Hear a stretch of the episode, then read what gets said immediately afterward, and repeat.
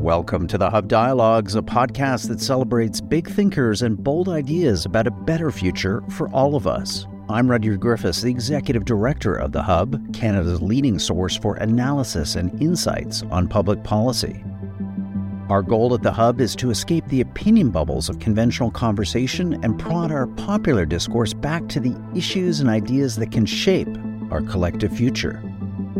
On the Hub Dialogues, you'll hear Sean Speer, our editor at large, in conversation with some of the world's sharpest minds and brightest thinkers about the issues and ideas that they're passionate about and that they think we should spend more time focusing on.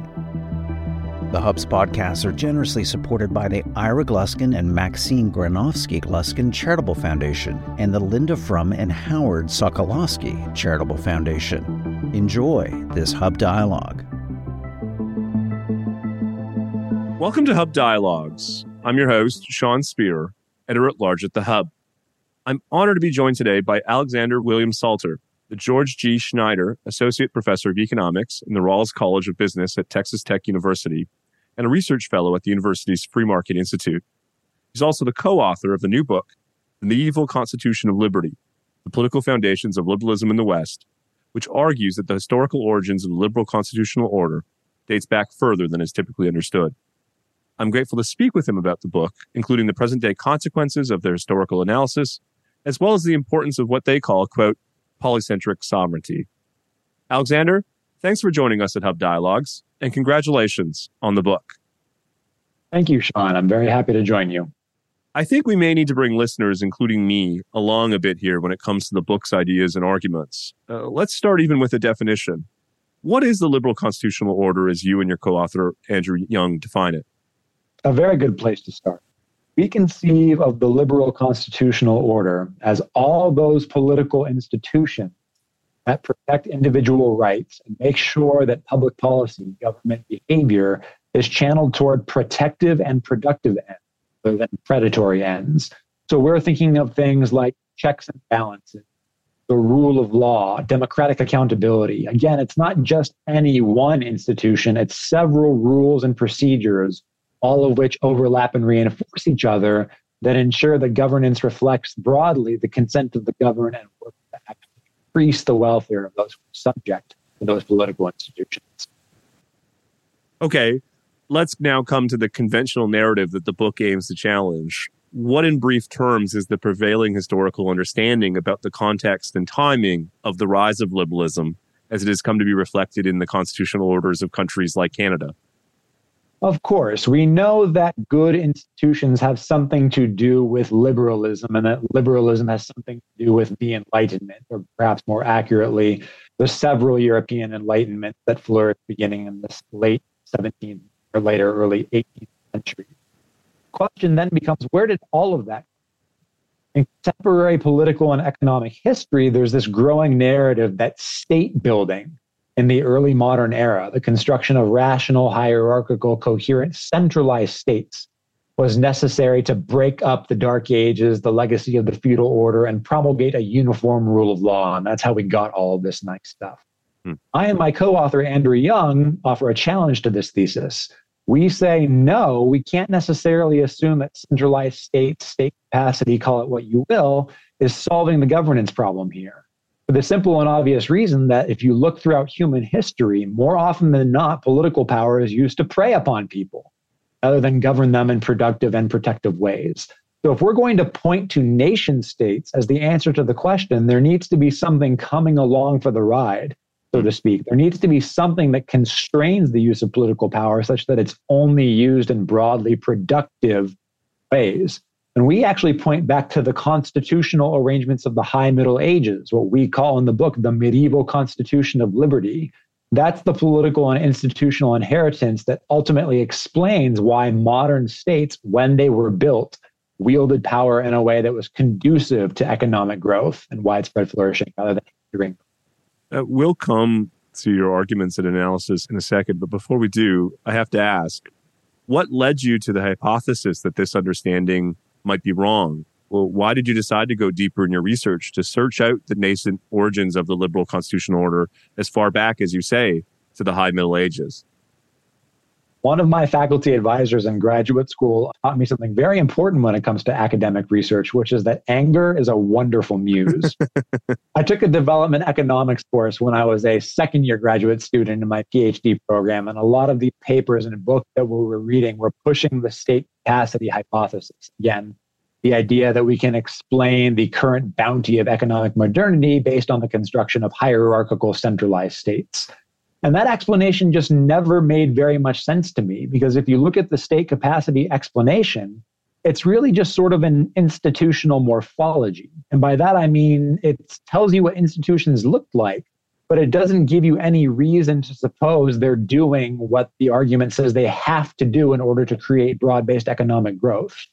There are too many counterexamples in human history in order to trust centralized states to deliver economic growth. North Korea, the Soviet Union, these are countries that had enormous amounts of state capacity. Their governments can do things. I'm quite certain that their citizens were often hopeful that their governments would not be as capable as they are of doing things. Let's not forget, for example, that the uh, space program of the Soviet Union once rivaled the space program of the United States. So it's not going to be the case that strong centralized governments are necessarily going to be overseeing the political and economic development process. There's got to be something more to the story than that. Again, we're ultimately looking for those kinds of explanations that take political predation off the table, or at least limit it, limit it sufficiently that the other drivers of economic growth, private property rights, market exchange, all these good things, can cause the great enrichment and the takeoff in living standards that we would eventually see starting in, depending on where you are, uh, Western Europe versus North America in the mid to late 19th century. Tell us a bit about the era that you're talking about what is the basis of social and political organization? Would the liberalism of these political communities even have been recognizable to them or us? So, to be clear, in the book, we do not characterize the High Middle Ages as a liberal paradise. In fact, we explicitly call it proto liberalism, the political institutional foundations necessary for the philosophy of liberalism to begin emerging over the subsequent centuries. I can't think of anybody who would have rather lived during the high Middle Ages than they would have rather lived today, for example. But it's important to recognize that ideas, however powerful they are in determining human affairs, do not arrive, arise in a vacuum. Ideas are produced by and subscribed by individuals, and individuals interact within institutions. For any given set of ideas, you have to look at the institutional environment and ask where did those ideas come from? And if you look at the constitutional arrangements of the High Middle Ages, although they didn't have a universal philosophy of human rights, they did have a belief in checks and balances, divided powers, these sorts of things that we take for granted today, but at the time were conceived as the start of a new political order. Uh, following the fall of the Roman Empire, divided power, divided sovereignty was very much not in vogue. So while we don't want to say that the High Middle Ages were themselves liberal we do think it is essential to understand the high Middle Ages if we want to answer the all important question of where did liberalism come from? What are the deep roots of liberalism? Uh, the great, great answer, and it, it, leads directly into my next question. Talk about the intellectual context. Then, why did we get the Magna Carta, and why then and there? I think in many ways, Western Europe lived liberty before anybody thought to write it down. These sorts of things grew out of the organic relationships that existed among the various members of society. It's not like we needed a philosophy of universal human rights to understand okay, we have these divided powers between clergy, between nobility, between rich city dwelling persons, and no one party is strong enough to completely impose his will on the other parties. So, if we're going to be engaged in collective action in the way that touches all of our interests, we should have some consensual process. We should have representation. We should have divided powers. We should have checks and balances. In many ways, this resulted from actual contractual exchanges of political authority. It might seem strange to modern ears, but political power was largely privatized in the Middle Ages. You had political power if you were a lord, and you owned some land. And probably you had people who owed you service and fealty, and you owed service and fealty to somebody higher up the feudal food chain, so to speak. And so this idea is that when we contract and exchange and bargain over political authority, because no one of us is strong enough to get our way all the time, we have to necessarily arrive at some consensual process. Now, that does not mean that everybody had their interests accounted for. Obviously, serfs and commoners were highly, highly unrepresented in these processes. Nothing is perfect. But this is ultimately where the ideas of representation that we take for granted come from. A lot of people don't realize uh, a scholar named David Stasavage at New York University has done really good work on this. Representative government was an innovation that the world had not really seen before the Middle Ages in Europe. Democracy had existed before, but not really representative government. That arose because various interest groups knew that they had to bargain and exchange political privileges among each other and set the foundation for these mutually beneficial political exchanges. And ultimately, if everybody's getting half a loaf, that's something that we can live with. Does that mean, Alexander, that these early seeds of liberalism principally evolve out of a sense of utilitarianism, or do they have more normative foundations? And what's the role of Christianity in setting the kind of underpinnings for the genesis of, of liberal ideas and, and liberal practices? That is a fascinating question. So, in the book, we actually don't stress the role of the church, the Catholic Church, too highly beyond its institution. The church is an important player in the sense that it serves as a sort of pan European source of moral authority. And it's also important to remember that oftentimes, especially on the continent, bishops were themselves feudal lords. Hmm. They were landowners, or at least they were stewards of land on behalf of the church. Uh, sometimes bishops were capable of putting armies in the field. So they were very much part of the medieval constitutional bargaining process. Personally, this is me speaking personally now rather than as, a, as an author of this book project. I do really think that the Christian anthropology, this understanding of what rights and duties, what it means to be human, is an important part of the story. I do think that the philosophy of human dignity, this idea that if you take seriously the idea that God became man the incarnation of Jesus Christ, which most people did at this time, then that's going to be something that structures your understanding of what people can do to each other, privately and publicly, politically and non but I do think that that's an important part of the story. I understand that not everybody is a believer, especially in this day and age, but I think that if we really want to get in the minds and inside the worldview of a medieval audience, of medieval actors, agents that were actually interacting on these scenes, we have to try and put ourselves in their shoes and understand the ideas that they found current. I definitely think that a lot of these ideas, those those things, there's a saying in medieval Europe that which touches everybody's interest should be decided by all. That seems obvious to us, right? You know, if something affects you politically, your, your voice should count. For most of human history, in most places, it didn't work that way. The person with the swords made the rules. And yet we have this idea evolving now that we should actually have consensual government. Are things that it's wrong to do to people unless you actually have the permission to do that.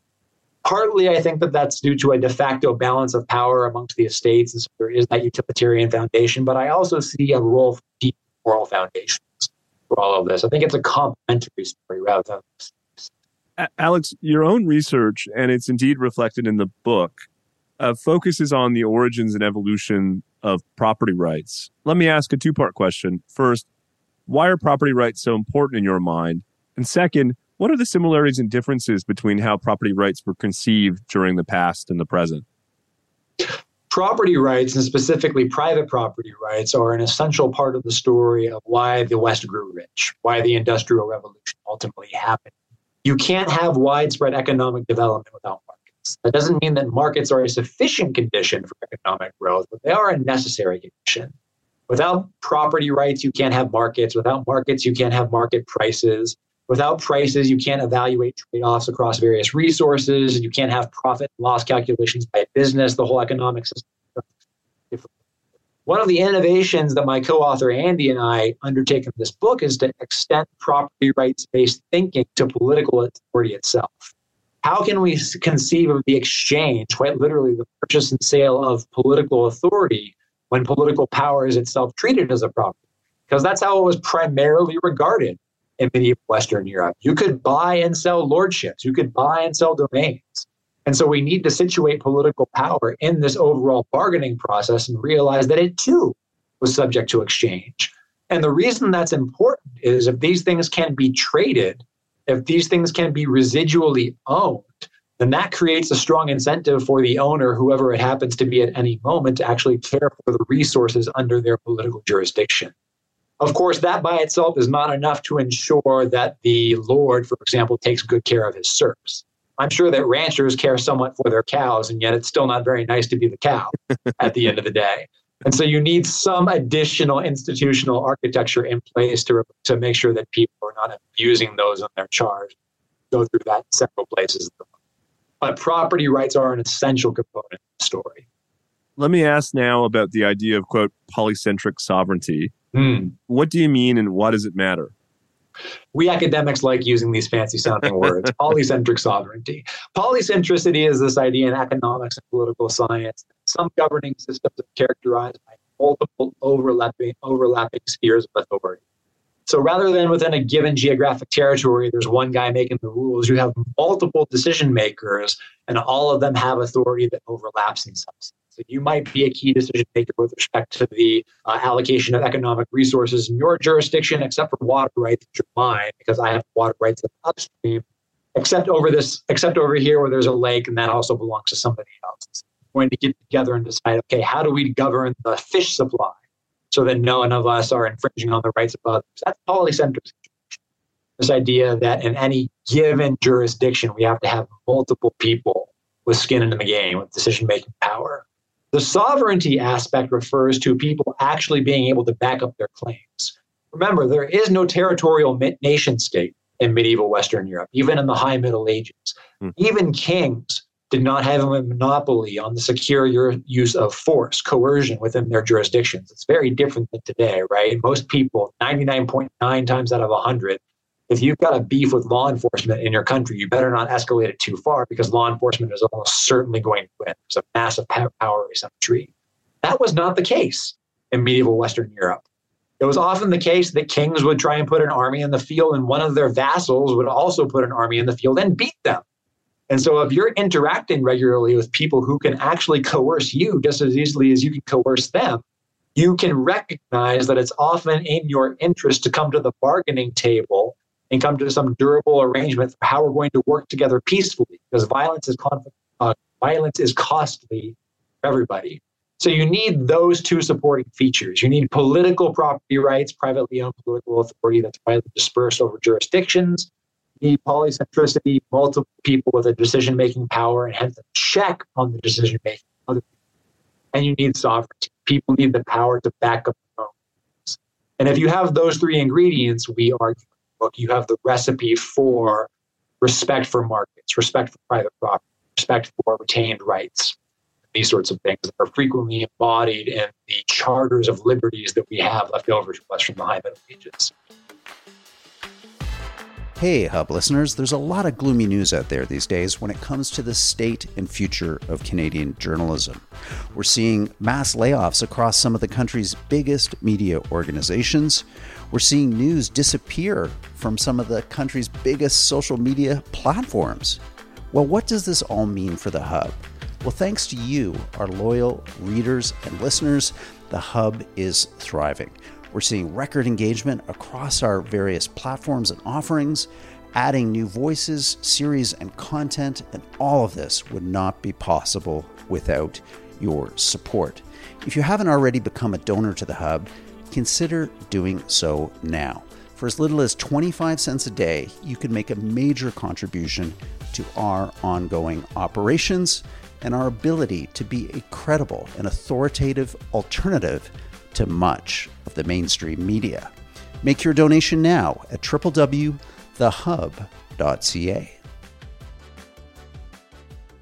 Alexander, I mentioned to you before we started that I I read the book last night, and as I was reading it, a, a metaphor formed in my mind, and I, I want to put it to you and see if it resonates or if it's a sign that I misinterpreted the book. There's not a lot of debate about the Big Bang itself, but there's some debate about what happened before the Big Bang in terms of the creation of, of the universe. Was it random or was there some role for a divine creator? And as I read the book, I thought, you broadly accept the great enrichment story, the Big Bang creation of liberalism. And what you're trying to get at is what came before the Big Bang. Does that metaphor work for you? And maybe talk a bit about um, some of the consequences of your conclusion. That's very interesting. I'd have to think more about that, to be honest with you. I'm not super up to brush up to the state of affairs and the, in the cosmological literature on the origins of the universe. As I understand it, the answer to the question of what came before the Big Bang is nothing. It's not the case that the singularity is what existed for all eternity before the Big Bang. The singularity, all of space time, infinitely dense at the moment, is what came into being when the Big Bang happened. At least that's my understanding. But I think that your broader point is right in the sense that when you're analyzing social affairs, you can always ask the question okay, you've explained things that happened at this time. What was the explanation for the circumstances that gave rise to that? Precisely. And that's that's kind of where we are in the economic history literature today. There was a broad acceptance that the great enrichment was caused by good institutions, right? We had institutions that respected private property rights, were conducive to markets, markets exchange. Now the debate has sort of moved on to okay, where do good institutions come? And that's where you get the state capacity theorists saying it's modernity, it's the construction of centralized states that's where Andy and I are jumping in and saying, no, we actually are missing some essential parts of the story here. We need to go back. Now, of course, you could reply to us, okay, I buy your story about the balance of power in the high Middle Ages, but where did that come from? well, now you got to talk about the fall of Rome and those idiosyncrasies. where did Rome come from? And then you got to go back further. You can always go back further. There's never going to be any final explanation or final story, but I think it's a matter of for any given project coming up with a reasonable degree, a prudently sophisticated degree of explanation, because you're never going to be able to explain anything in one book or anything in one. We actually start the book with the fall of Rome because that power vacuum, the collapse of an empire, is necessary to explain where did the first Germanic kingdoms come from? What sorts of political orders grew up in the vacuum of political authority that was previously overseen by Rome? So, for practical purposes, that's our starting and of course, we freely concede that you can always go back further than that too. What are the present day implications of your research? How does your challenge to our historical understanding of the origins and evolution of liberalism affect us today? We discussed that a little bit in the conclusion. What we're worried by is what we call the tragedy of the commons in politics. This idea that our political processes have become so diffused that basically nobody has any ultimate residual responsibility or accountability for political decision making. And if nobody has any residual responsibility or accountability for political decision making, nobody has the incentives to start making better decisions in public. Now, obviously, one of the things that performed that role, political accountability and incentive alignment in the High Middle Ages, was the fact that authority was privately owned. Does that mean we want to change all Western governments to monarchies? No, that's absolutely not what we're saying. We're big fans of liberal democracy. But we do see a problem in the sense that so many political decisions are sufficiently opaque and diffused and are made by people that frankly have no skin in the game, don't incur any personal consequences from making bad decisions, that we really don't think that we have very good reason to expect the policy process in many liberal advanced democracies, including the United States, to be systematically putting out good things anymore. That which nobody owns, nobody cares for. We don't want political authority to be owned. We like democracy. Okay, well, if you don't want ownership, you need something else performing that incentive aligning function. Checks and balances, federalism, reserved rights of individuals and local communities. These things are substitute pieces of institutional architecture that can fill the gap if you don't have privately owned political power. But many of these things are not in vogue today. We're big on national top down policy. We're not so big on the legislative branches of our government, right? The executive branches, at least in the United States, the executive branches more and more make apart from our Congress. This is going to result in a situation where there's going to be a lot of rules with not very much accountability, not very much feedback. And we're worried about that. Worried about that. We don't see an easy solution to that. But we do think that we've stumbled upon a theory that also suggests hey, if we're looking for an explanation for contemporary political sclerosis, maybe it's just due to the fact that our current evolution of institutions has resulted in a state of affairs where people just don't really have any reason to care that much mm. about the long run consequences of their decisions. That's bad for everybody. I have to ask about the book's homage to Frederick Hayek's famous book, The Constitution of Liberty.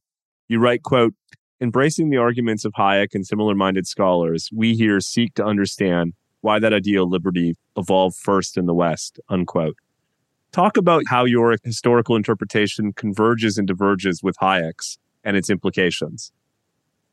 Hayek is a big influence on me and my co author. I first read The Constitution of Liberty when I was a graduate student, and the way that Hayek thought about political authority and how he sort of brought an economist perspective on affairs that were typically within the purview of political philosophy was, was very influential on me. And so we titled this book The Medieval Constitution of Liberty because, again, like Hayek, we were looking for the foundations of what Hayek ultimately called the Great Society, the kind of society that was conducive to an extensive division of labor. Many people don't realize just how phenomenal and extraordinary it is in historical terms, how easily we cooperate in our daily lives with anonymous others, people that we don't know and never will know intimately. For most of human history, that didn't happen. You interacted with kin, with family members, with close associates, and beyond that, your circle of trust just really didn't extend very far. If that's how things work, you're never going to get an extensive division of labor sufficient to lift us all up past the Malthusian trap. We're all going to stay poor, and life is going to be nasty. So, if we want to understand the sources of our modern liberties and our modern economic prosperity, we really need to take seriously the institutional foundations for these things. And so we see ourselves as traveling the same ground as Hayek, just again, pushing it one step back in the analysis. A meta constitution of liberty in that sense. Let me ask about one other influence on, on you and your thinking, and that's Deirdre McCloskey. Mm-hmm. How does the book's uh, historical analysis converge or diverge with her own work, trying to understand the origins and causes of the great enrichment? If I am one tenth as prolific as McCloskey on this topic, I will be I will be a happy scholar. McCloskey's great on these things. The work that Deirdre has done on the source of what she calls the the bourgeois revolution, right? Her bourgeois dignity trilogy, arguing that the ultimate source of modern economic growth was the increased dignity according to accorded to everyday tradesmen, bourgeois, right? The increased status of commerce compared to the other traditional vocations is a major part in the story of why we all got rich. We think that there's a lot there that makes sense. We do agree that there was a an increase in dignity of the common man, the egalitarian revolutions that McCloskey calls them. Again, we just think that we need to look at these things as downstream from some institutional source. What ultimately resulted in the cultural and political atmosphere where merchants and tradesmen and everyday workers were accorded this dignity to undertake entrepreneurial experiments. And so the book chapter that we have that's explicitly devoted to that question is the one on self governing medieval cities. The cities in the High Middle Ages that would often acquire charters of liberties and immunities from a local noble, the king, bishop, that basically guaranteed them their freedom and rights of self governance. That's where you get experimentation. Experimentation in governance is crucial. But that experimentation needs to be bottom up rather than top down, because otherwise we're not going to get enough experiments to be able to sort out what works from what doesn't. We're not going to have a quote a not a big enough quote unquote sample size of governance models. And so we definitely see ourselves as contributing to the same project as Deirdre. Again, we are more we're more persuaded by institutional explanations than cultural explanations so many scholars of the years have, have invested themselves in the Enlightenment narrative. What has been the reaction to the book, Alexander? So far, it's been pretty positive. We're pleased at the endorsements that it's gotten from leading scholars. Uh, several scholars who we don't know, uh, who have read our book already, have reached out to us and extended their congratulations and said that it was valuable for research projects. We're very happy to see that. And of course, we were also very pleased that we were able to get an open access publishing grant. Uh, so, for your listeners, the EPUB and Kindle versions are available to you for the extraordinarily low price of zero dollars. and uh, well, that's probably not going to contribute to our bank account balance all that much. We do hope that it contributes to citation counts, the ultimate currency of the realm. Indeed, I, I should just say in parentheses that it's precisely how I read the book this week. And so I, I strongly encourage listeners uh, to, to find it and read it for the various insights that we've been talking about here. Alexander, in addition to your academic scholarship. You do some popular writing in different places, including National Review magazine. And I want to take up a recent essay that you published at, at NR about some growing fissures within American conservatism. You wrote an article in the magazine that said the following quote, so-called national conservatives enamored with the administrative state, permanent deficits in industrial planning think the freedom conservative economic agenda is a broken record. They're wrong. The supply side paradigm embedded in freedom conservatism will restore our nation's economic vitality. Big government meddling, whether the left wing or right wing variety, won't. Unquote. Let me ask you why. What do the national conservatives get wrong in your mind? I think that the national conservatives are too optimistic about state guided economic growth. Now, the problem with the discussion about industrial policy is that so many people are involved in it trying to get different things out of it. An industrial policy of trying to pick winners where you're trying to outmarket the market, engineer higher growth, is not the same thing as an industrial policy narrowly tailored, for example, to national security concerns. Those are fundamentally different. And I think that there's a reasonable discussion to have about, for example, national security. When it comes to ultimately trying to engineer the economy from the top down, trying to affect a particular distribution of resources, trying to pick winners and losers in ways that would actually get more economic performance, greater economic performance otherwise, can't work.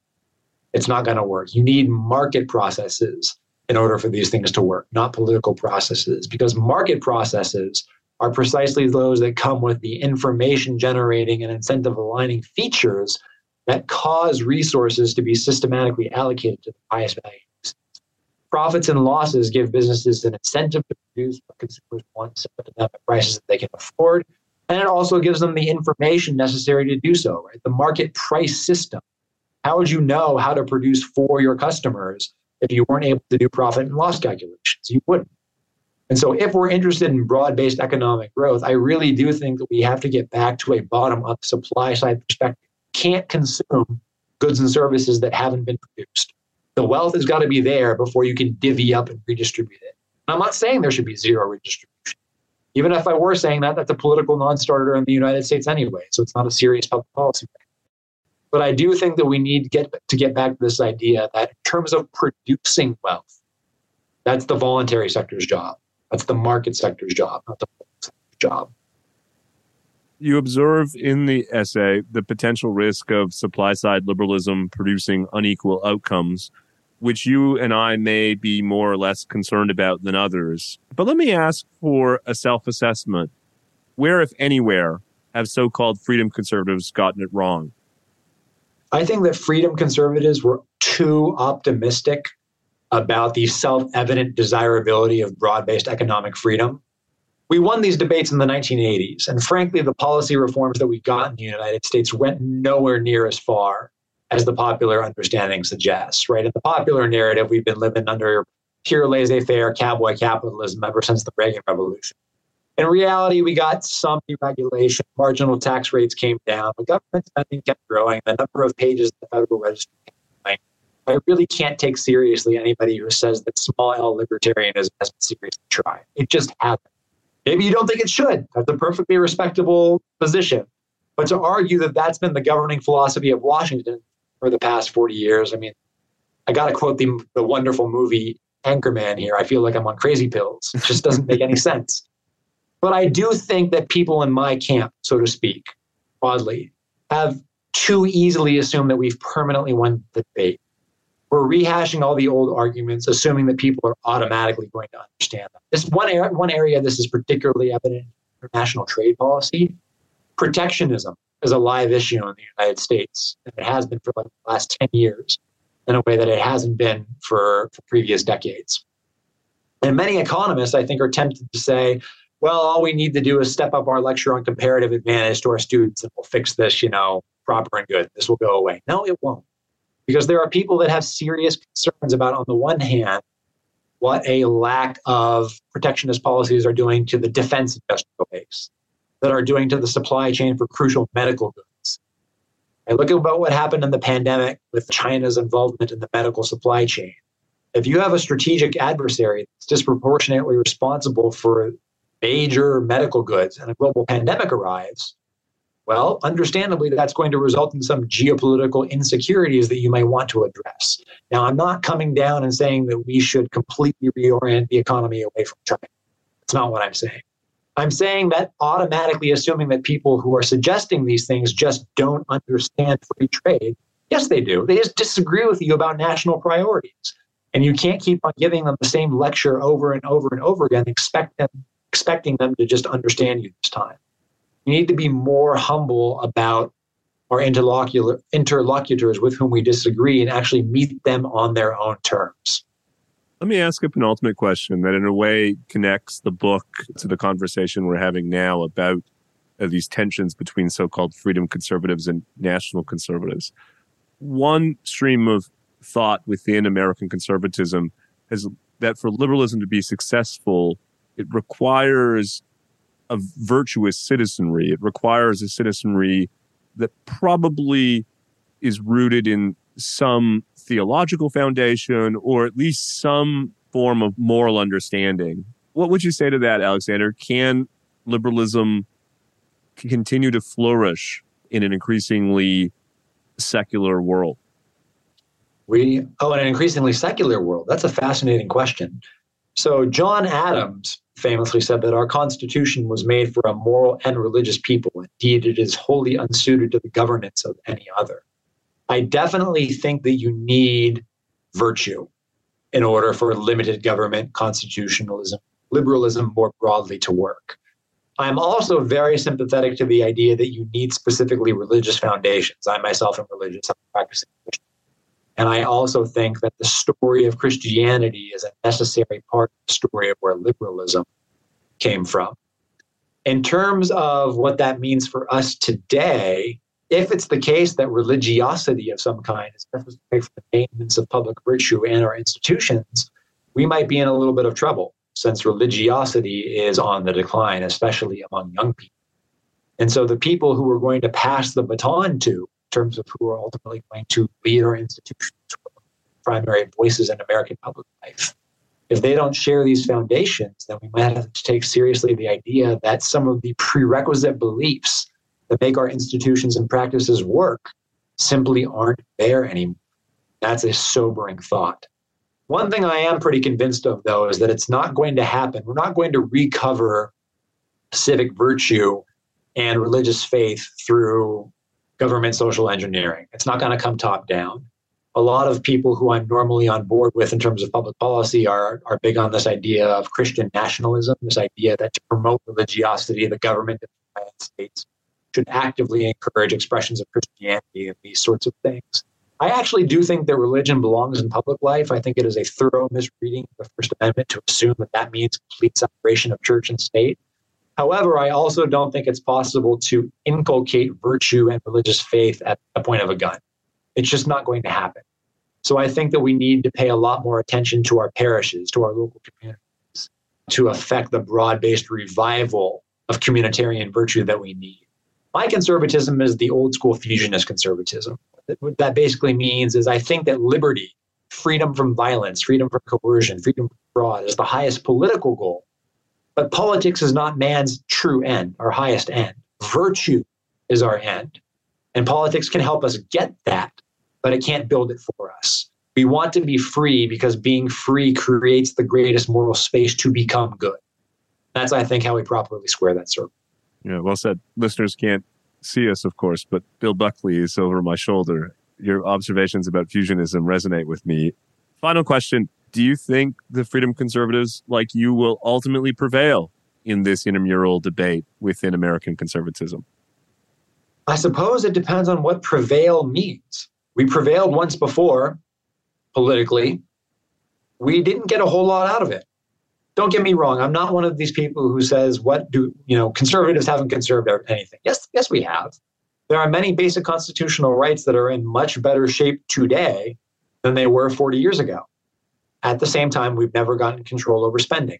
We've never gotten control over the national debt. We've never gotten control over entitlement programs. We've never actually returned a meaningful degree of political power to the states from Washington, D.C. So if our victory is a victory of ideas, but those ideas do not become embodied or incarnated in our institutions, of what value is the victory? I think it's important to win the value of ideas, but the ideas matter because they guide us in terms of the practical reforms that we need to sustain the body politic. Talking is important because it teaches us about doing. It's one of the reasons that I think that we can and should still read the Federalist Papers, because the people who wrote the Federalist Papers also conceived, carved out, and governed a nation. Talking without doing, doing without talking, it's just one half of the coin. You need both sides in order to make this work. Well, if one wants to understand those foundational ideas, they ought to read The Medieval Constitution of Liberty, The Political Foundations of Liberalism in the West. Alexander William Salter, thank you so much for joining us at Hub Dialogues. It was my pleasure. Thank you.